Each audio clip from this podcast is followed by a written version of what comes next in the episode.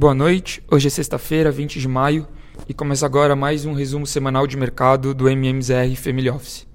Começando pelos mercados globais, nos Estados Unidos nós tivemos mais uma semana com divulgação de alguns importantes indicadores.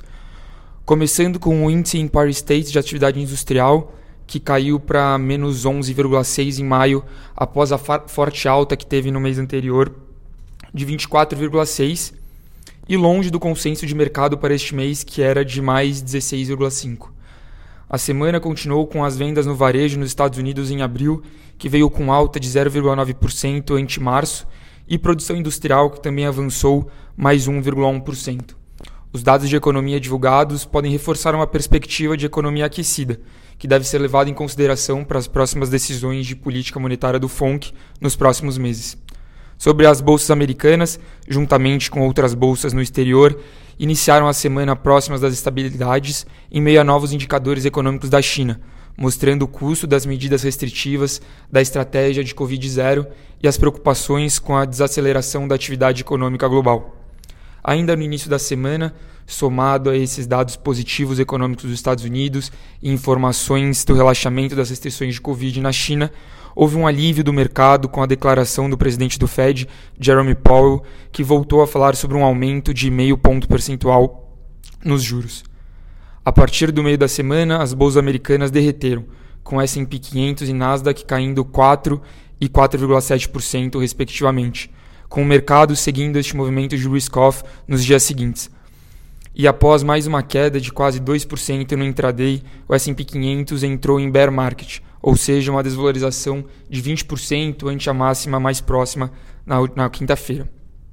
Sendo assim, o S&P 500 fechou a semana em 3.900 pontos, com uma queda de 2,78%. A Nasdaq, por sua vez, recuou ainda mais, menos 3,18% na semana. E por fim, o índice Dow Jones cai em linha com o S&P 500 em menos 2,77%. Na Europa, os mercados seguem sendo influenciados pelos dados de inflação da Europa e dos Estados Unidos, além do mercado asiático e chinês. Na semana, tivemos a divulgação do índice de preço ao consumidor, o CPI europeu, que subiu 7,4% em abril, um pouco abaixo do esperado pelo mercado de 7,5%.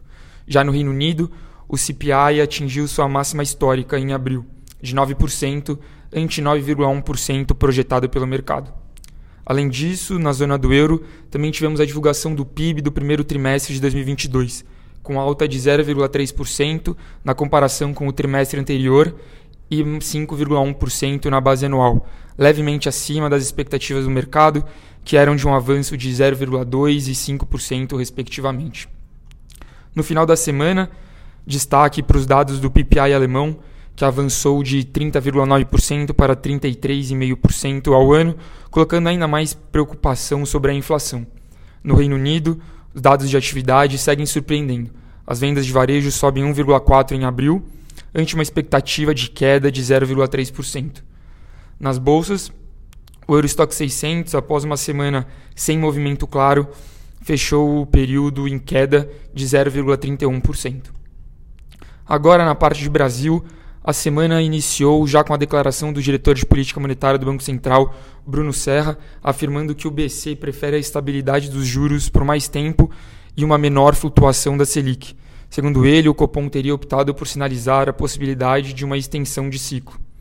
Após os dados de atividade econômica dos Estados Unidos e também do relaxamento das medidas de isolamento social na China, a melhora do apetite ao risco no exterior também impactou a bolsa local com um viés mais comprador no início da semana, porém que foi revertido, interrompendo uma sequência de 5 pregões consecutivos no azul no meio da semana, voltando para a casa dos 106 mil pontos. Fechando os resultados da semana, o Ibovespa conseguiu se descolar dos índices de Nova York e encerrou o período em alta de 1,46%, apoiado principalmente pelos papéis ligados a commodities e também com a ajuda do setor financeiro.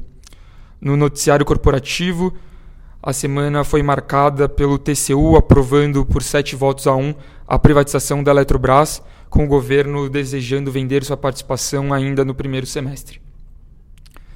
Falando um pouco de juros, as taxas futuras fecharam a semana em queda mais expressiva em todos os segmentos da curva, acompanhando de um lado o movimento de queda do dólar e taxas dos títulos públicos globais e de outro a redução nas expectativas de inflação do mercado. Com isso, a taxa DI de janeiro de 23 recuou 17 basis points, encerrando a semana em 3,27%. Já as taxas para janeiro de 2026 e 2029 fecharam ainda mais, 47 e 45 bips respectivamente, terminando o período em 11,91% e 11,93%. Por fim, falando de câmbio, o dólar encerra a semana com uma queda de 3,51% frente ao real, com o dólar valendo R$ 4,88. Esse movimento positivo do real se dá a despeito da valorização do dólar lá fora, indicando a resiliência da moeda brasileira nesse contexto de alto diferencial de juros domésticos com o exterior e elevados níveis de preços de commodities. Estes foram os destaques da semana. Um bom final de semana a todos.